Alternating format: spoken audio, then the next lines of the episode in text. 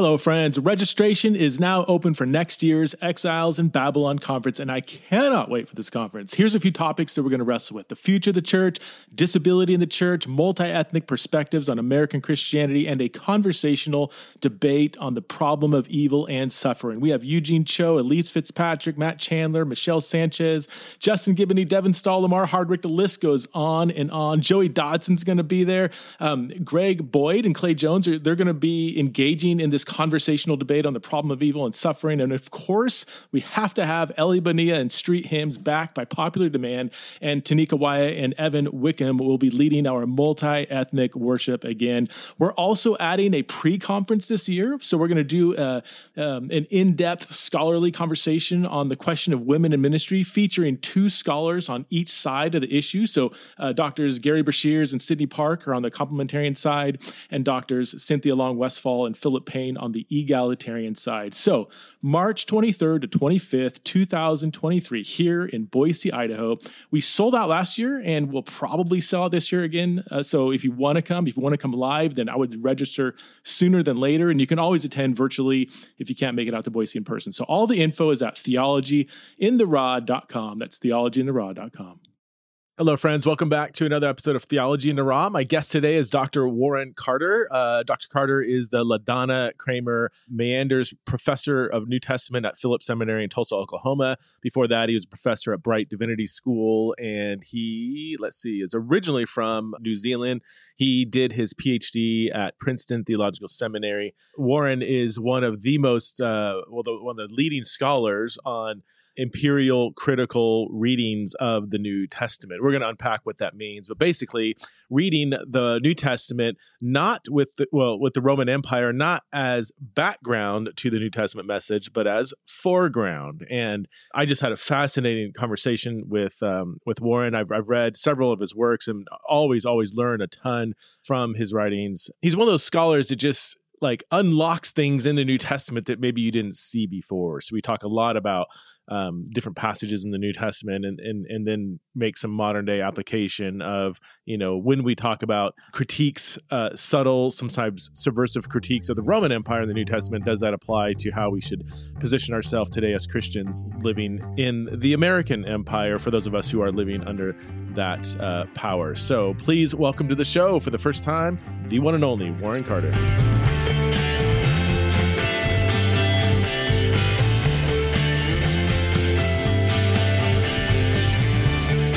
Warren, I'm so excited about this conversation. Um, I've been reading your stuff for a long time, and uh, I, I, wanted to have you on because you are one of one of the kind of experts on what it means to read the Bible um, against the backdrop of the empire. You've done a lot of work on Matthew and, and other New Testament letters in particular. Can, can, you can we start? Or first of all, this just tell us who are you? Uh, where'd you come from? How'd you get in academia? And, and then we'll jump into anti-imperial readings. Okay. Well, thanks, Preston. Good to be here. Um, look forward to, to our conversation. Um, I am by um, origin a Kiwi, a New Zealander, Aotearoa, um, where I grew up. Of course, I grew up in a colony of the British Empire, which is not irrelevant to my interests in reading, particularly the New Testament and so I lived in uh, I lived in New Zealand, way down under, for um, some 30 or so years. Came to this country, did my PhD at Princeton, um, and then I have taught um, New Testament in Kansas City, and then at um, Brite Divinity School in Fort Worth um, where I was respond where I was deeply involved in the PhD program, and then the last couple of years I've been here at Phillips Seminary in Tulsa in Oklahoma. Okay, okay, good. Um, so uh, when I when I hear a biblical scholar from um, New Zealand, I always think of Doug Campbell. He was kind of the first uh, major scholar from New Zealand that I got to know. Are you guys friends, or do you know each other? Or, or no, I don't know him. I do know Paul Trebilco. Oh yeah, who who also does um, does New Testament stuff, and I know a few other folks as well. But no, I've never met Doug. Okay, how, how, so you've written a lot of books. Is your main uh, area Matthew? That was always my guess. As you seem to be always do, do you've done a lot of work on Matthew. Did you do a dissertation on Matthew or? Yeah, I start. I, I started in Matthew, and I did my dissertation in Matthew. I did a study of Matthew 19 and 20, which is the the um, the, the, journey from Galilee to Jerusalem, um, with a, a um, relevant teaching along the way. And I argued that what held those two chapters together was an understanding of households hmm. and alternative household structures. And actually, deep in the bowels of that thing was actually some recognition that empire might be relevant to all of this.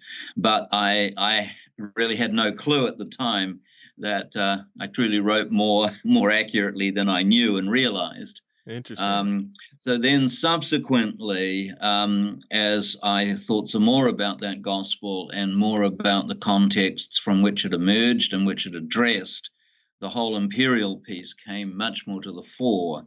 And so I set about exploring um, the gospel, Matthew's gospel, as a text that negotiates empire um, and tries to both understand empire and also to think about how Jesus' followers ought to live in that context.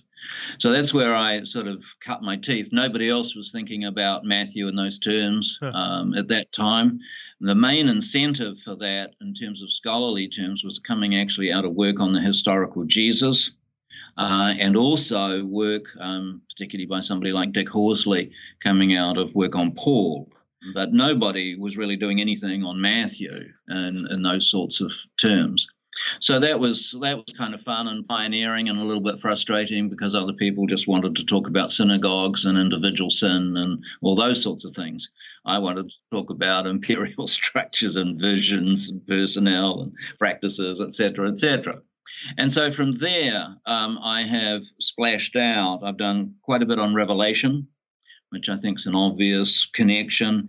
I've also written a commentary on Mark, doing a similar sort of exercise with Mark's Gospel. And then I've dabbled in various other bits and pieces okay. in, the, in the New Testament along the way. And particularly as the work has gone on, thinking more and more about the methods know, what sort of questions we're asking and how we're trying to answer them, um, and sort of recognizing the eclectic pieces that come together, which is branched into things like masculinity studies. Of course, we're borrowed from post colonial work. But these were things that uh, weren't on the agenda in the in the original work. So it's been an evolving mm-hmm. journey over the last 25 or so years, which right. has kind of been fun, not just doing the same old stuff, but yeah. but seeing more and more uh, implications and developments from it. Can you get, let's give us let's back up and give us uh, just a kind of a, a 101 overview of what is it uh, what are we even talking about here what does it mean to read the bible through an anti-imperial lens because you said this is kind of a newer study it's like wait a minute we've been reading the bible for 2000 years like what, what is this new right. angle and what does it look like right well, we have to locate it in, in ways of understanding and reading, especially the New Testament, over the last couple of hundred years. Um, occasionally, a few people have dabbled in areas of New Testament in the Roman Empire. We have the very famous um, scholar um, uh, Rudolf Deissmann mm-hmm. Um, early in the 20th century, who sort of did some pioneering work but generally, New Testament scholars have been interested in two other matters in terms of approaches. One, the New Testament and early Judaism, as though early Judaism is some sort of isolated island. Um, and it hasn't occurred to many folks doing that work that Judaism in the first century was occupied territory and lived under the domination of the Roman Empire. Um, and it was in that context in which Jewish folks did their work and their thinking uh, in the first century. Uh, and the second focus for me has been very individualized and spiritualized understandings of reading the New Testament, you know, me and my soul and me and my destiny and all those sorts of very individualized, um, privatized, spiritualized sort of concerns that even though we've given a nod to historical contexts, um, often what has dominated has been um, an understanding in individualized terms in those contexts.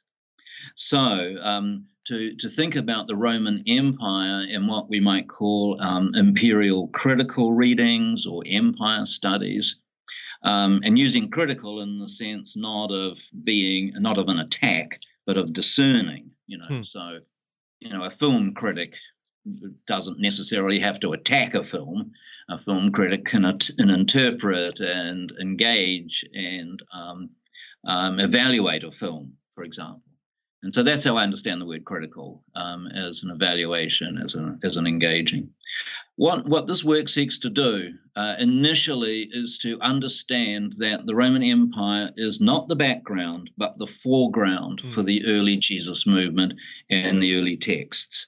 You know, we have had a little bit of work on the background of the Roman Empire, but I think the image is totally wrong. Um, you know, it's like a it's like a stage set, right, where you have the backdrop which is in these terms the Roman Empire, and the Christians are out front in the center of the stage doing the most important stuff.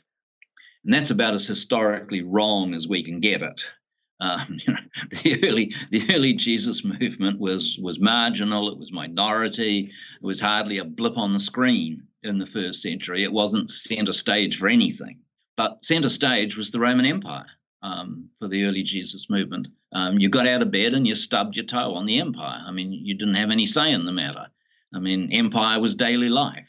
And so that's where that's where Jesus folks lived, and of course they lived as followers of one who was crucified by the empire. Jerusalem leaders could not put someone to death. Pilate had to put Jesus to death, and there's a whole bunch of interactions going on there. So this this approach first of all, takes this context of Roman power very seriously and seeks to understand it. You know, how, how did the Romans do empire?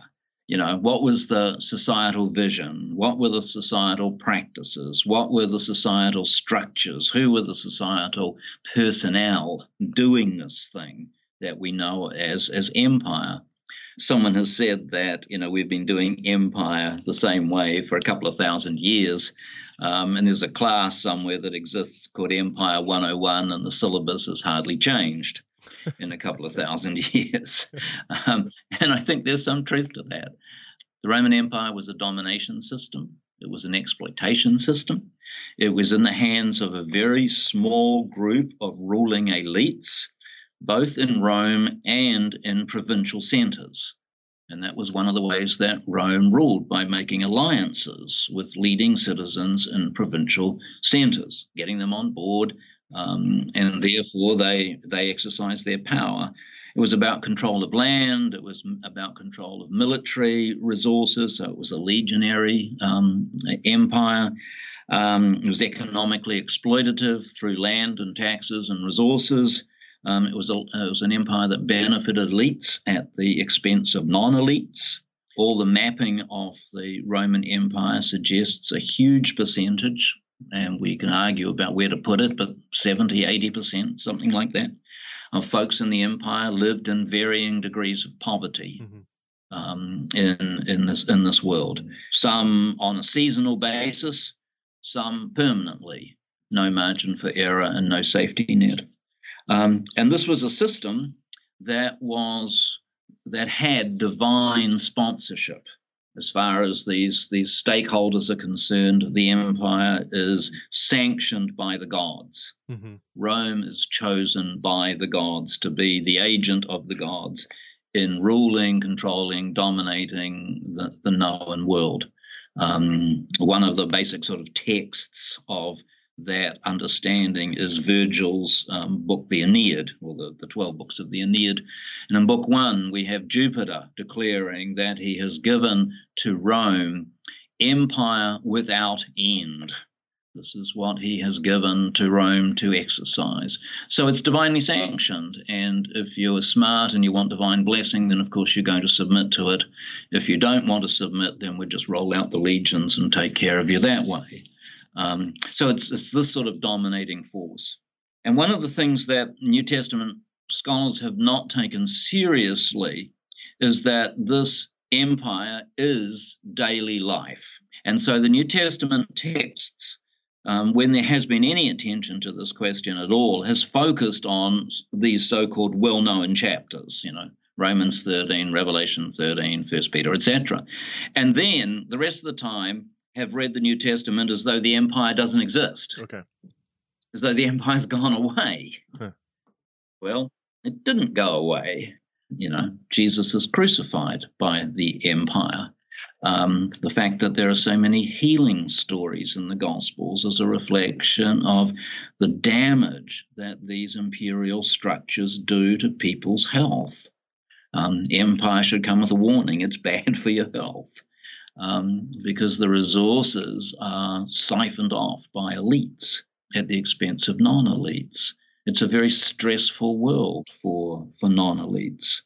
And we have some classical scholars working on stress in uh, in the Roman Empire and the cost of it in terms of health and all these sorts of things. Can I real um, quick on that note because that, that's that's fascinating. Are you suggesting that when Jesus heals people that that it that has empire in not just the background but in the foreground like he's like yeah. that is that is making a statement against the structures of empire when he heals because uh, most 99% of people listening probably have only read those stories as you know the the coming of the the dawn of the new age the spirit of god is now you know running around healing people. Can you expand on that a little bit? Because that's that's yeah. Yeah. Yeah. Um, what i think is happening is that we have imperial claims that the empire has healed a sick world this is part of the imperial propaganda of course it makes no sense because there are lots and lots of sick folks yeah so um, what I think is happening are several things that when Jesus heals folks, Partly it is a repairing of the imperial damage that the imperial systems cause to people. You know, we know what poverty does to people in the 21st century. We, we know the ill effects of poverty in our own world. And it was no different in the first century, except it was larger in the, in the first century. Um, structures that remove adequate resources from people, that put people under stress, cause people to be sick. So when Jesus First of all, I think that is an act of repairing this damage that the empire does. It's a way of rolling it back. It's a way of, of countering that damage. But secondly, I think it's also an act of anticipation. Um, Matthew 11, for example, you know, when when the, the, followers of John the Baptist come to Jesus, and I think this is quite a witty scene, and they say to to Jesus, you know, um, uh, our guy John thinks he's supposed to be preparing the way for somebody, and um, would it happen to be you? You know, and it's quite a witty scene. and instead of Jesus, Matthew's Jesus just saying, "Yeah, sure, you can go back and tell John it's me," he says, "Look around and see." And he quotes from Isaiah. The blind get to see, the, the deaf get to hear, the lame get to walk, the poor have good news brought to them. Um, and what he's doing is quoting these passages from Isaiah that anticipate the establishment of God's good world. Hmm. A world that's under God's rule, that's, that's, that's a world that is blessing for all people, that you know, it's an eschatologically anticipatory vision that he's offering. Um, and we know from a bunch of eschatological visions from the ancient world that you know this this world in which God's reign is, is established in all its fullness there's abundance of good food you know so we have visions of of the big final feast mm-hmm. um, it's it's a world of good health it's a world where you know the lion and the lamb can lie down together it's a world of peace where where the nations don't fight each other anymore uh, and part of that is restored somatic wholeness, that there are good bodies. I think it's 2 Baruch that talks about. 2 Baruch is a text from late in the first century, a Jewish text, and it talks about the dew of health. Hmm. Um, as though in the morning when the dew descends, the dew affects good health amongst the folks don't think there are any premiums on that except for getting out of bed. I mean, that sounds ideal.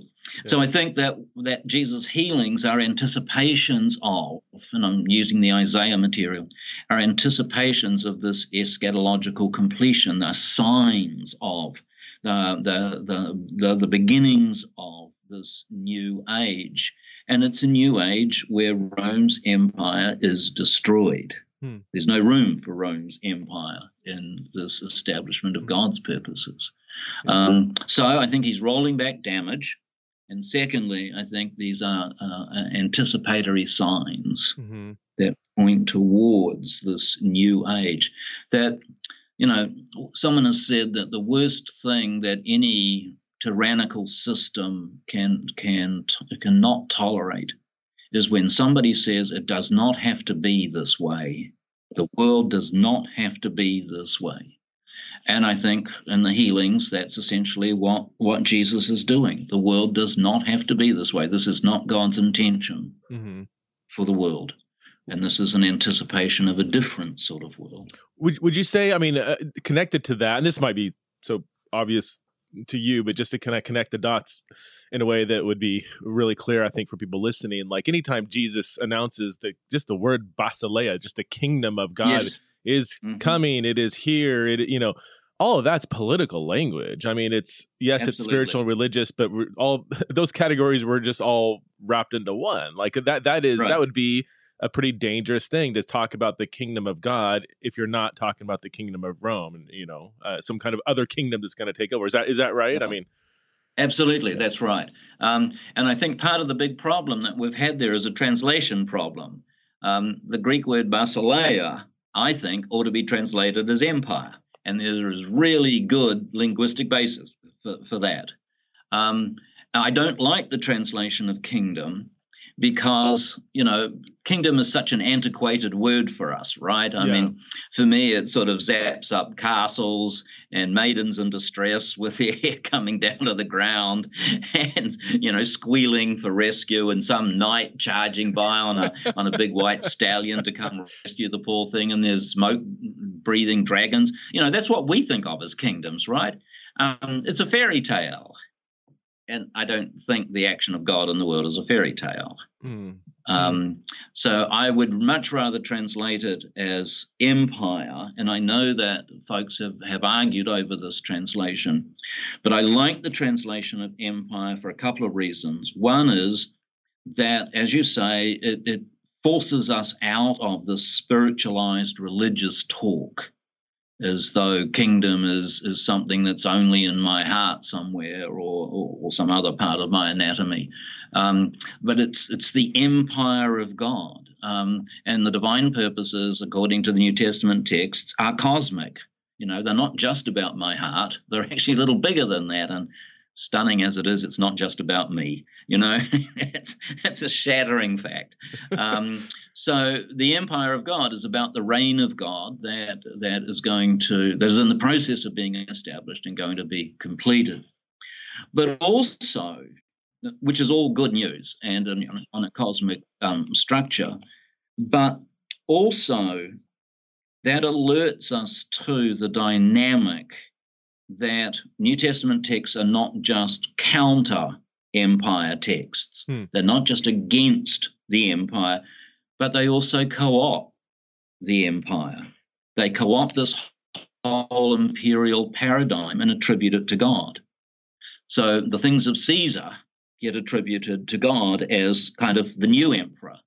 Um, and the empire of God is going to be established. And I think that raises questions. I think that causes some hesitation. It certainly does for me. I understand that, um, you know, when you marinate an empire, as New Testament writers did, as the early Jesus folks did, of course, you're going to think in terms of empire.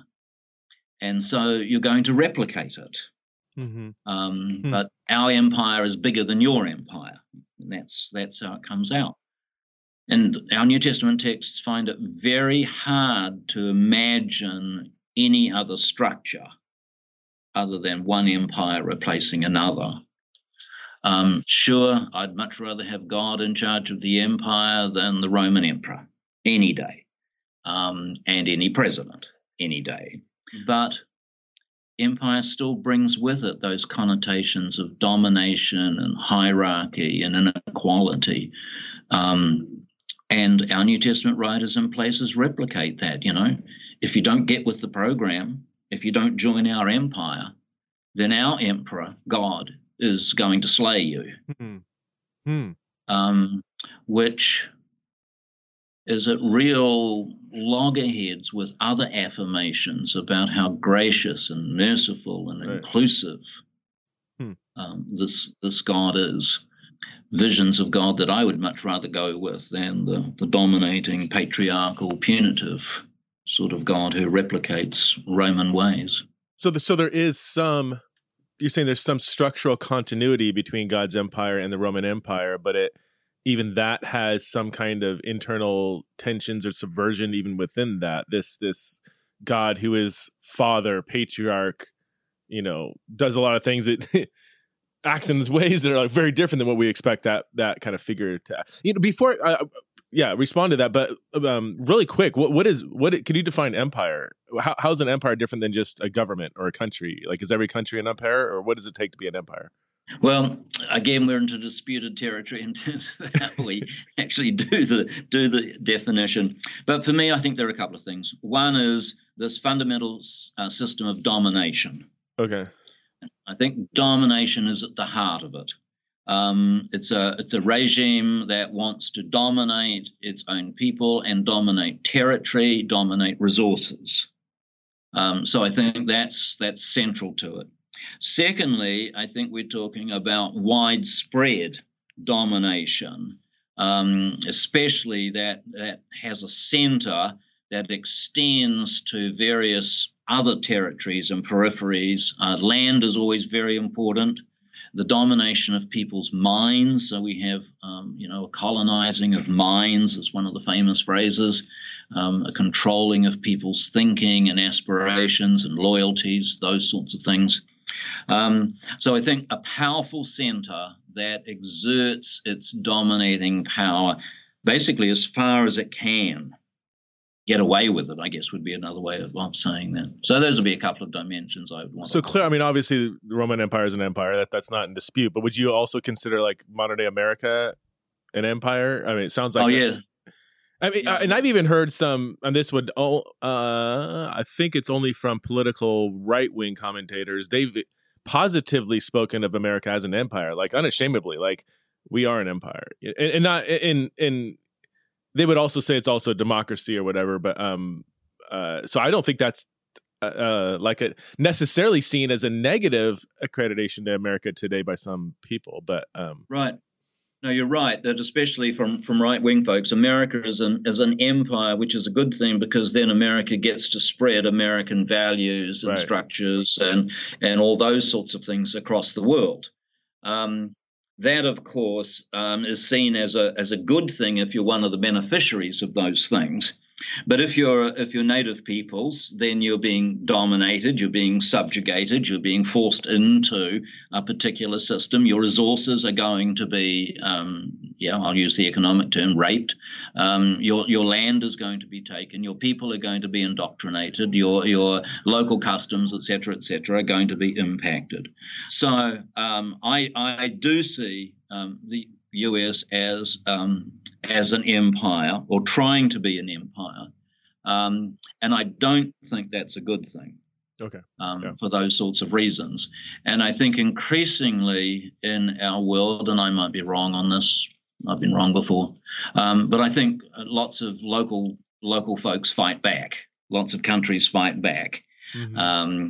And uh, those in this country who think that the whole world is just waiting for and, and, and longing for American control, I think delude themselves actually. Hmm. Um, and I don't think it's quite as simple as that. And I say that as someone who comes from a colony, former colony of the British Empire. You know, the Brits thought they were expanding their power all around the world in a God given mission to create, you know, all good things, and they did terrible damage terrible damage where where they went. And and I know in in, in New Zealand or Aotearoa, as I prefer, there was terrible damage done to, to native folks and to settlers, and and there's been a long long legacy of that in the country. And I don't think it was any different in the in the Roman Empire. You know, we do have folks who fight back. I've got a lot of modern application questions I want to get to. Let's let's go back to the New Testament.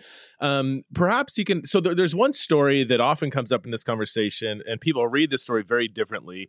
um, Jesus and taxation to Caesar. Render unto God what's God's, render unto Caesar what's Caesar's. And there's just very different ways of reading that story. Can you give us a mm-hmm. reading? Mm-hmm. Like, give us how you understand that pa- yeah. passage on Jesus and taxation. Yeah. Um, I think taxation, of course, is one of the ways in which empires exercise control.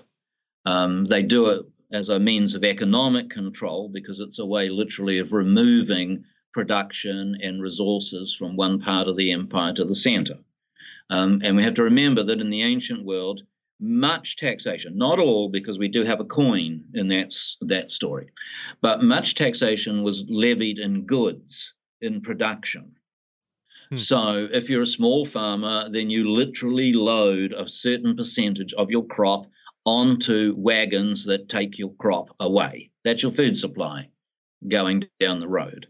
So, taxation is a very visible, tangible sign of domination um, in an imperial structure. After, after the destruction of Jerusalem in 70, um, the Romans co opted the temple tax and redefined it as a tax on Jewish folks that was to be paid annually by Jewish males um, into a fund that was set aside for the temple of Jupiter Capitolinus in, in Rome, a temple that happened to burn down and need rebuilding. Happened to. Um, oh yeah. So you know, I mean, that's a that's a salt in the wound, um, insult to injury. You know, you're a destroyed, captive defeated people. And now you have to pay the same tax, but it's been redirected, repurposed, and not to your destroyed temple, but to the temple of the sponsoring deity of the victor, of, of the Roman power, to Jupiter. So taxes are, are, really loaded, right? They are they are not just something that you write a check for in February and think, well, I'm tossing my little bit into the big bucket, and if everybody tosses their bits into the bucket, then we have roads or education or, or whatever. Uh, it doesn't work like that in the Roman Empire. This is a means of subjugation. It's a means of oppression. It's a means of asserting power and control. So what I think is happening in that scene you know, should we pay the tax or not? I think that's a real question. I don't think that's a set up question. I think it's a real question for Jewish folks, and I think it's a real question for um, for for Jesus folks as well, precisely because of those sorts of values. To pay the tax is to recognize the subjugation, it's to recognize the domination. So, do we pay it or not? And I think the the outcome of all of that and people make much about you know who has the coin and jesus doesn't have it but but the pharisees do and you know naughty naughty etc etc i think the outcome of it is that yes you do pay the tax and i think we have exactly the same thing in matthew 17 with the uh, the coin in the fish's mouth. Mm-hmm. um, that strange little story. Um, yes you are to pay the tax but the paying of tax is is uh, redefined. It's given new um, new significance. So you don't pay it as somebody who is defeated and subjugated, mm-hmm. but you pay it as a recognition that the earth is the Lord's and the fullness thereof. So you render to Caesar what is Caesar, what is Caesar's. You pay the tax. But it's relativized because you render to God what is God's, which is a greater sovereignty, hmm. um, a sovereignty of the whole whole earth, which of course casts Rome's claims to exercise sovereignty over the earth as fake. Um, hmm. They're false. They're delusional. They're wrong. Um, it's not theirs to claim territory, uh, uh, dominion over the territory.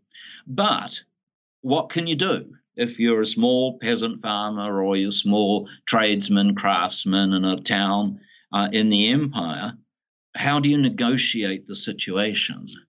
Well, you, you could revolt, you could try and take up arms, but one of the reasons that most peasant folks, artisan folks, never do that is that they know what's going to happen. Mm-hmm. So it's a matter of survival but by recognizing that you give to God what belongs to God, any claim that Rome makes is, is relativized. It's not absolute, even if it wants to claim it. And that's the same thing in the coin in the fish's mouth, you know, that, that God supplies the coin hmm. in the fish's mouth. Um, yep, you go pay the tax, Peter, but you pay it with a coin that God has supplied as a way of saying Roman power is not absolute here. Rome does not have the final word. Rome is not the ultimate power, even if it wants to think it is. And so it's a strategy in the meantime.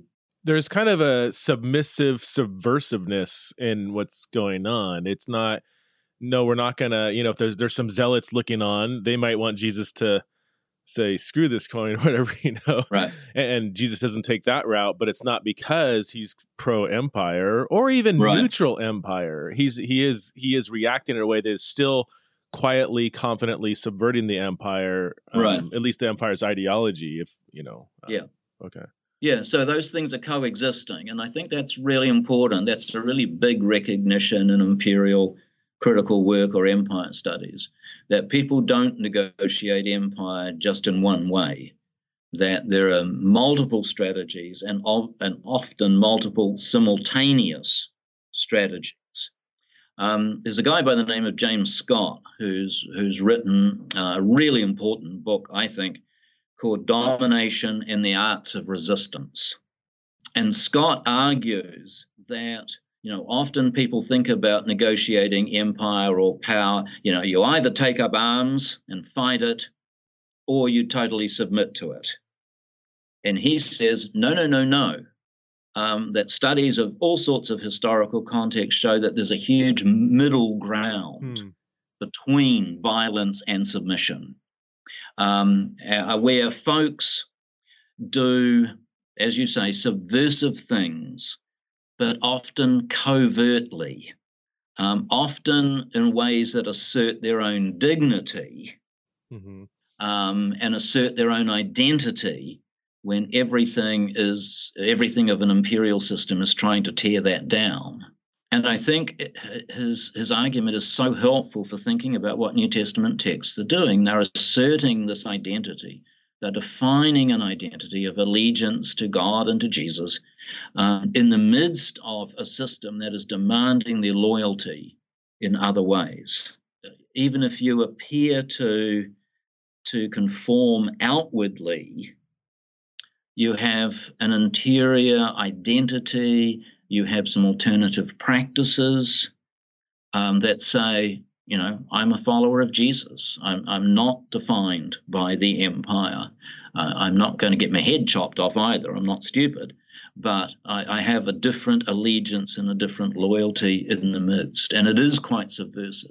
I would say the healing stories that we talked about earlier, yeah. I would say they were that kind. The, the feeding miracles, I would say, that kind as well. And the other biggie, I think, in the New Testament uh, is the whole eschatological expectation. This expectation that one day Jesus will return and Jesus will establish God's kingdom in all God's empire in all its fullness. Hmm. That Rome can claim to be the eternal empire as much as it likes, but we know otherwise. Mm. Um, we have a different story. Uh, we have a different expectation. And Rome is deluded, um, even though it doesn't know it. So it's relativized in that way.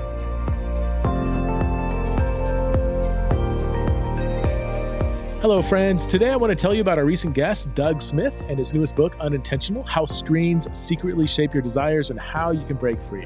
Look, I'm all about thinking deeply and loving widely, but many of us can't actually think deeply because we're addicted to screens. And so that's why Doug Smith wrote Unintentional. It's a tech focused discipleship book, and it is absolutely incredible. With biblical wisdom from Greg Boyd and Os Guinness and others, uh, Doug helps you and your family overcome screen obsession. So, Check out the notes where you can find a link to purchase Doug's book, Unintentional. Oh, there's so many places we need to go. Let why don't, why don't we jump to Romans 13 now? Because you know um, the, this text is often, and, and I think when I say Romans 13, people are familiar with it, but it's it's kind of the text that seems to be, I mean, some have taken it at the very least a, a, very neutral stance on the governing authorities, if not a positive view. Like God has positively established uh, Rome and other governments and empires to um, to do good in society. To and he even says, you know, to re- reward those who do good, to punish those who do bad. The phrase "servant of God" is often taken as like, yeah, this is you know, we should be pro in a sense government, and people often. one's uh, historical situatedness often determines whether they use that phrase or not. In America, it's, it's right. usually dependent on who's in office. Well, no, I mean I, that's unfair. I think people in America would say that regardless. They might just kind of grit, grit their teeth depending on who's in office. But um, yeah, how do you understand Romans 13 and this command to submit to governing authorities? Um, I think this is a really difficult text for for anybody to get their heads around because I think there are a whole bunch of things happening here. You know, I'd want to back up a little bit just to, and just sort of make the point that you know people go to Romans 13 because they think it explicitly says something about ruling power as though this is one of the few places in the New Testament where that becomes obvious. And I would want to just go back to what I've just been saying. I, I think uh, engaging ruling power is something that the texts do all the way along. And Romans 13 is just another part of that rather than an exception to it.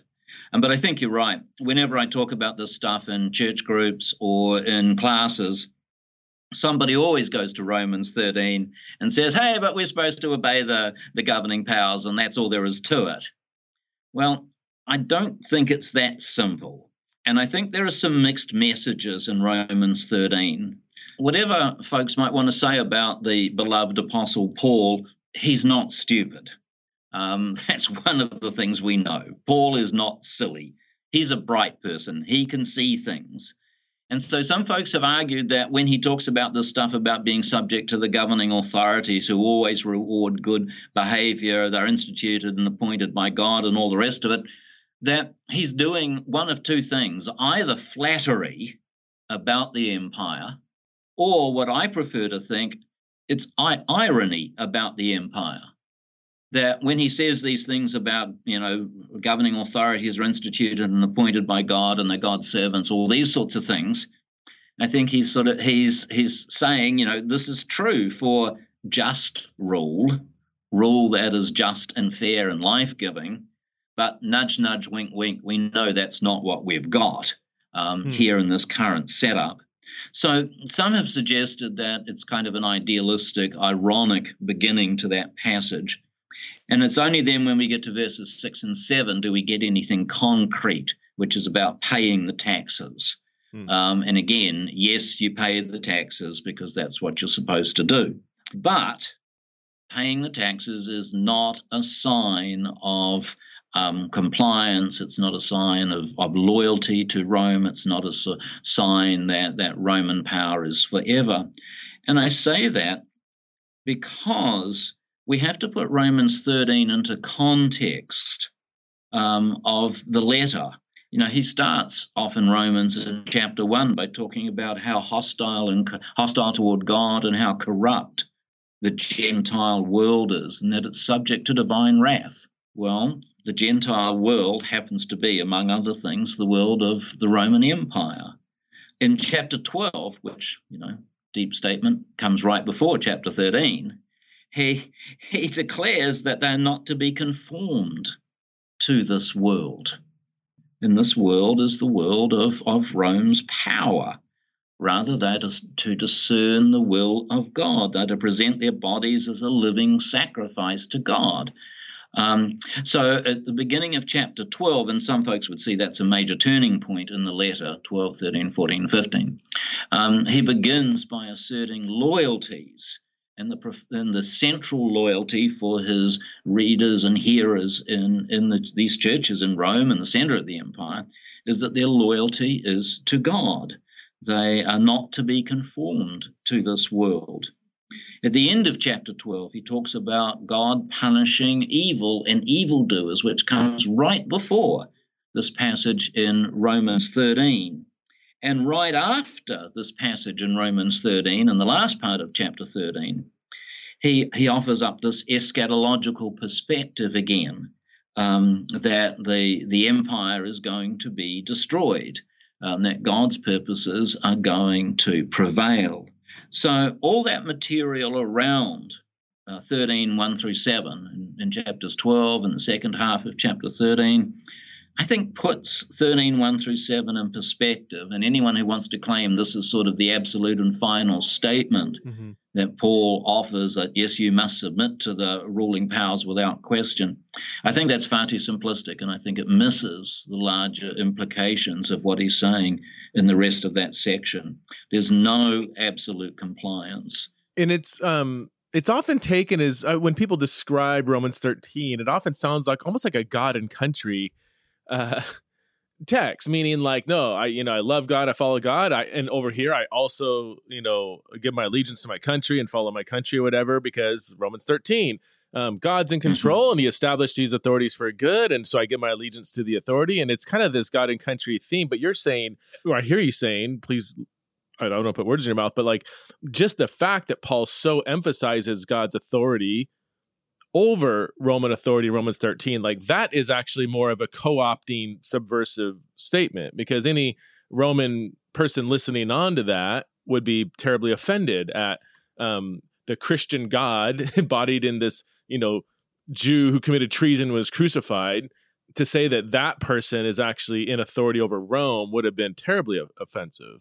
I mean, it's, it's not not a, well, a subversive, but in in a submissive way because he's again he's blending it with no, we're going to obey Rome. We're not going to violently revolt, um, but we know why. We, we have a higher reason why we're doing that. Yeah, um, one of the things that Scott talks about in his book, um, "Domination and the Arts of Resistance," is that dominated folks resort to ambiguity. Hmm. Um, and ambiguity becomes a survival strategy. Um, so you know you can you give to Caesar, but you give to God, and we all know who is uh, we all Jesus followers know who is the higher power there, right? And I think there's a fair bit of that happening in Romans 13. Um, yeah, we've got these platitudes about government that get trotted out at the beginning, plus you pay your taxes. But it's all in the context of don't be conformed to this world. Hmm. Okay. And is coming after this world to hold it to account. This is the end of Romans 13 to hold it to account and to destroy those who, who have not played the game, uh, the divine game. I, I, think of sandwiches for some reason. I mean, it's sandwiched between these, these very strong assertions of um, supreme loyalty to God. So, yeah, you can take parts of Romans 13 and say, yeah, see, see, we, we do what we're supposed to do. We we pay our taxes. Mm-hmm. But it's not simple like that. It's relativized, it's subverted in a way that's a little more tricky. Let let's since we're on chapter 13 uh yeah uh, can we go over to Re- Re- revelation 13 i mean this is a book you've done, done work in and and this is often you know when people and people describe it in various ways, you know, as as a tension, a contradiction, uh, you know, whatever. But um, you know, Romans thirteen seems to ha- be this kind of really positive portrait of uh, governing authorities, where Revelation thirteen pretty.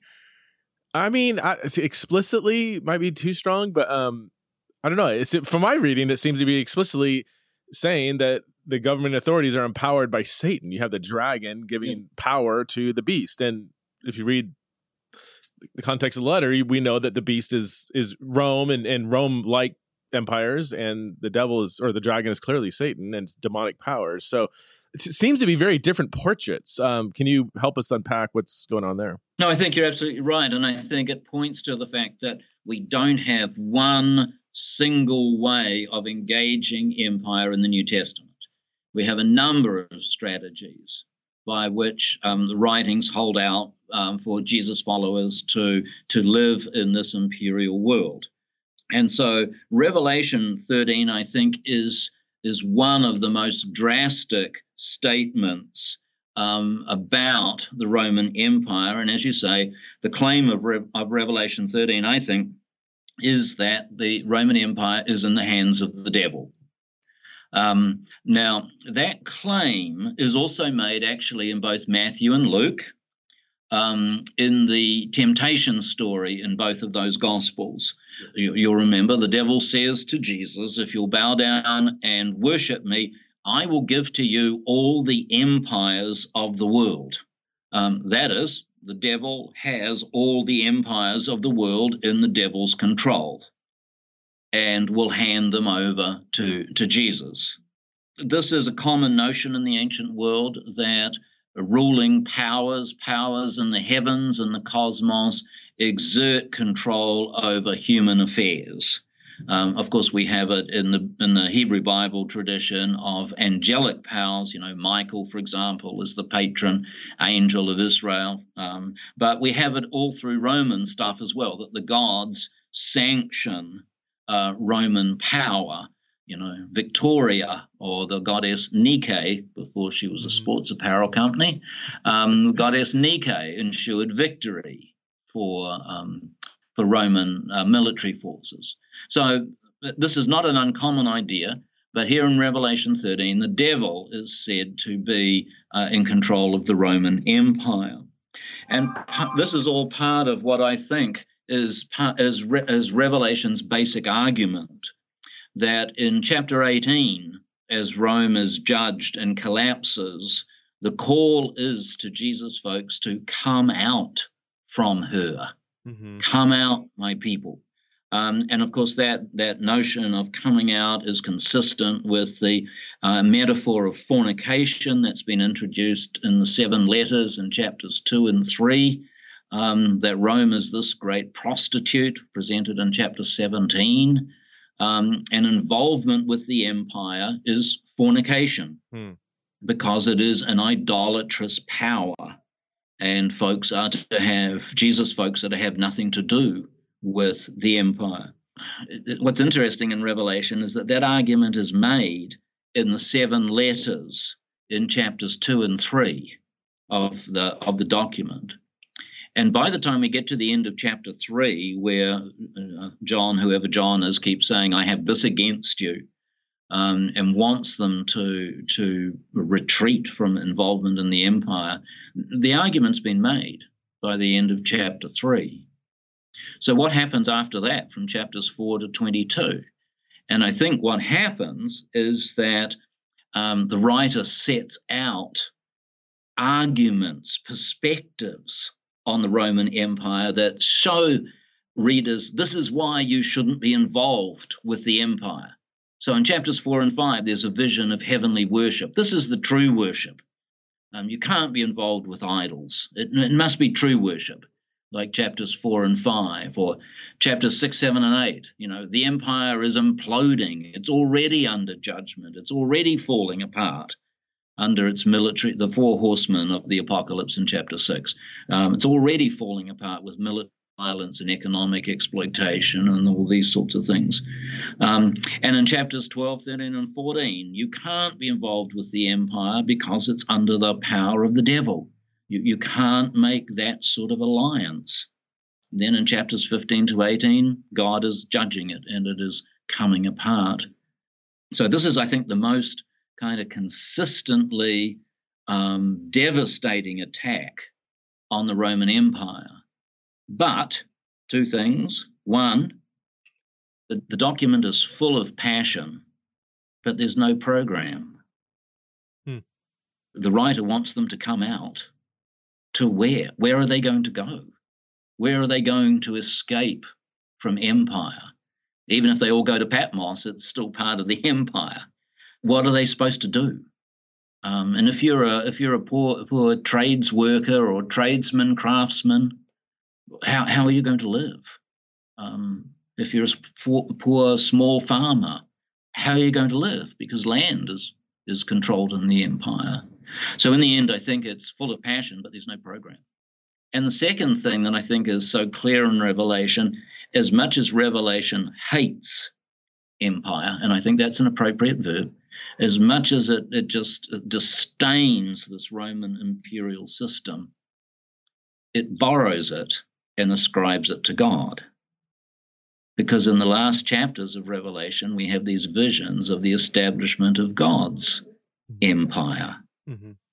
So, as much as it's resisting empire, it's also imitating and co opting uh, empire with its vision of, of God's world. I was going to ask. This is I love the the unified reading of that. So it's not just a passage here and there. It's not just Romans right. twelve and then seventeen and eighteen. You know, this is this is actually a thread woven throughout.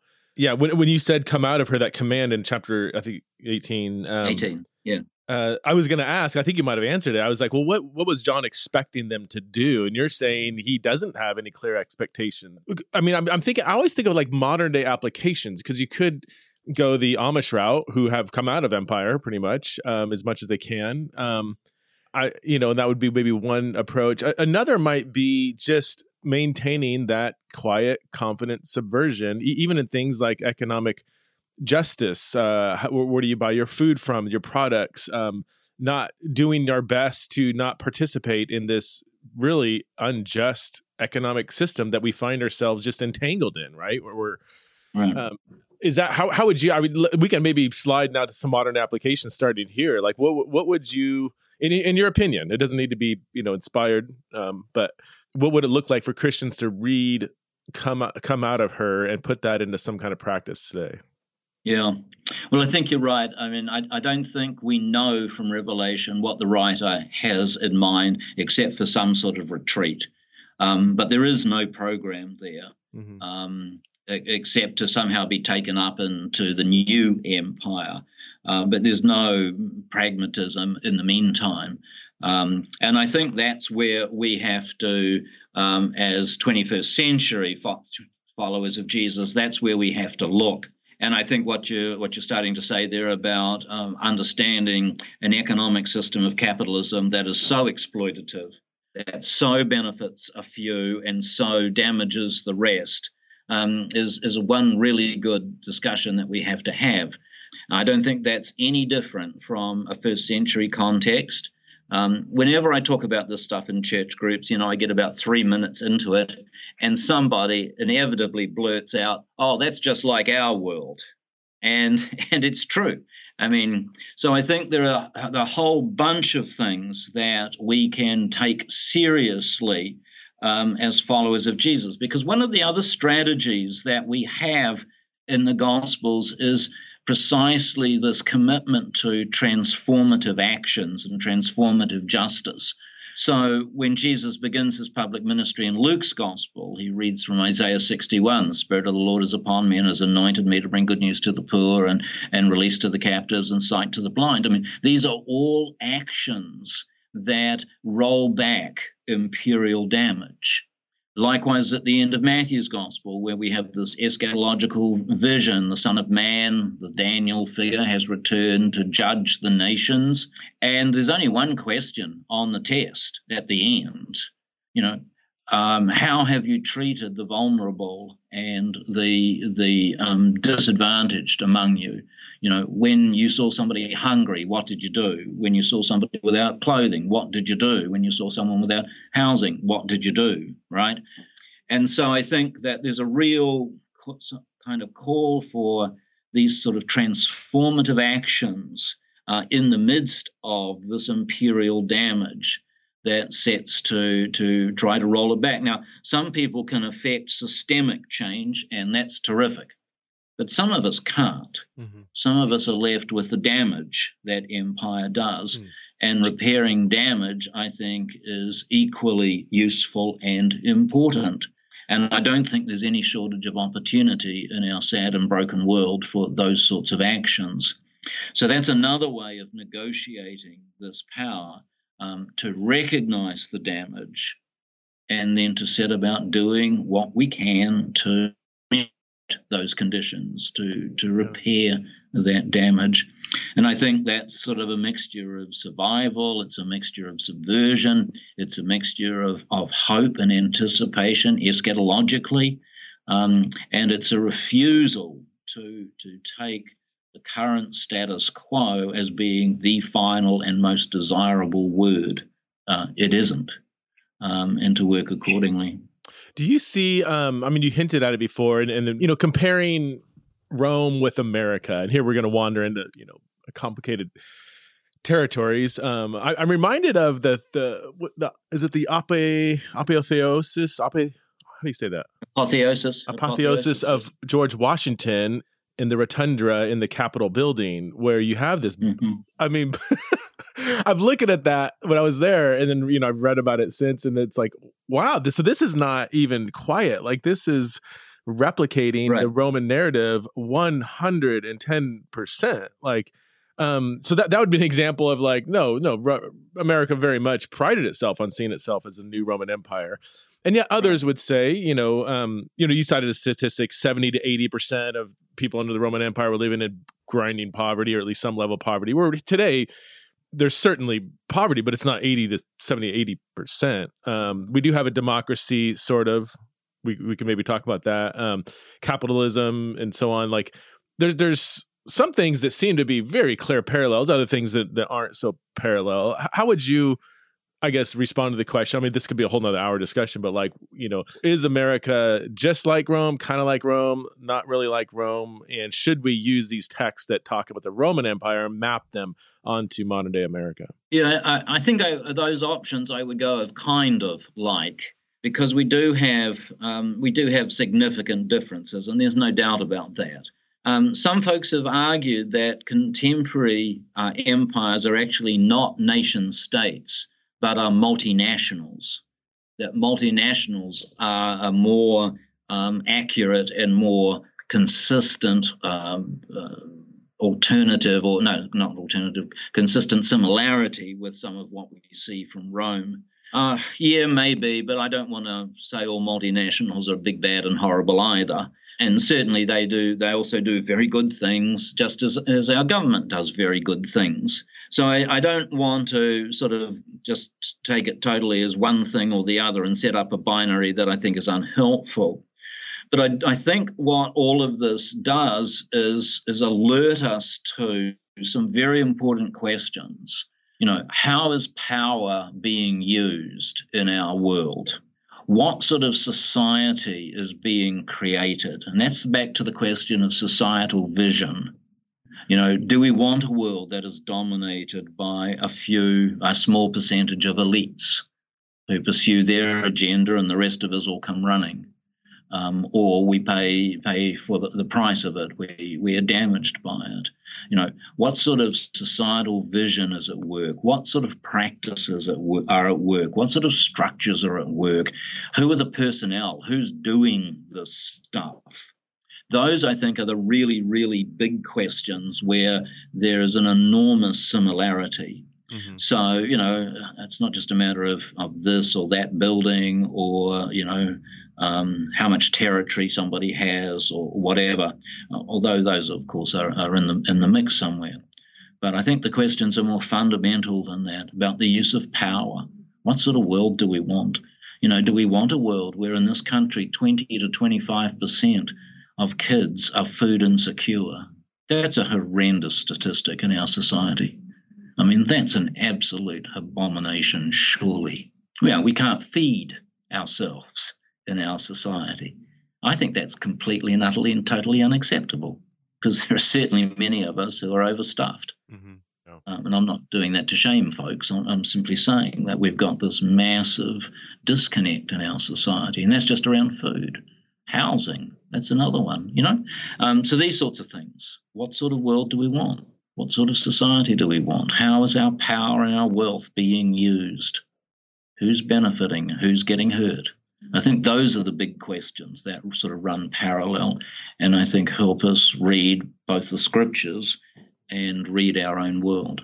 Warren, that's a great word to end on. Thank you so much for giving us your time. And uh, I would really encourage people to check out uh, your your mini books. Is there one or two you'd recommend if somebody's like, ah, I would like to dig in more uh, into this topic? You you whet my appetite. Uh, is there what would be your kind of recommendation of a book you've written that would be a good kind of first first point of entry into the Warren Carter library? uh, let me mention two, um, both published by Abingdon Press, and you can find them easily on um, one of those big, big, big multinationals called Amazon.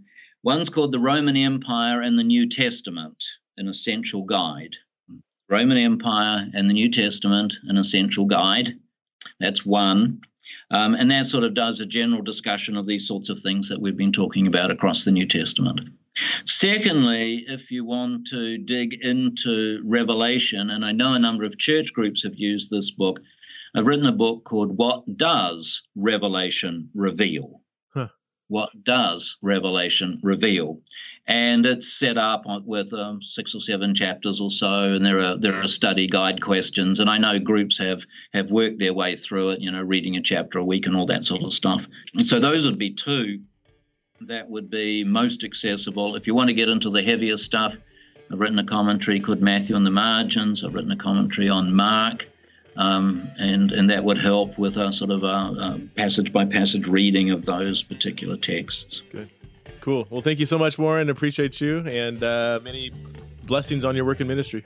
Thanks, Preston, and likewise, pleasure to talk with you and to visit with you. Thanks much.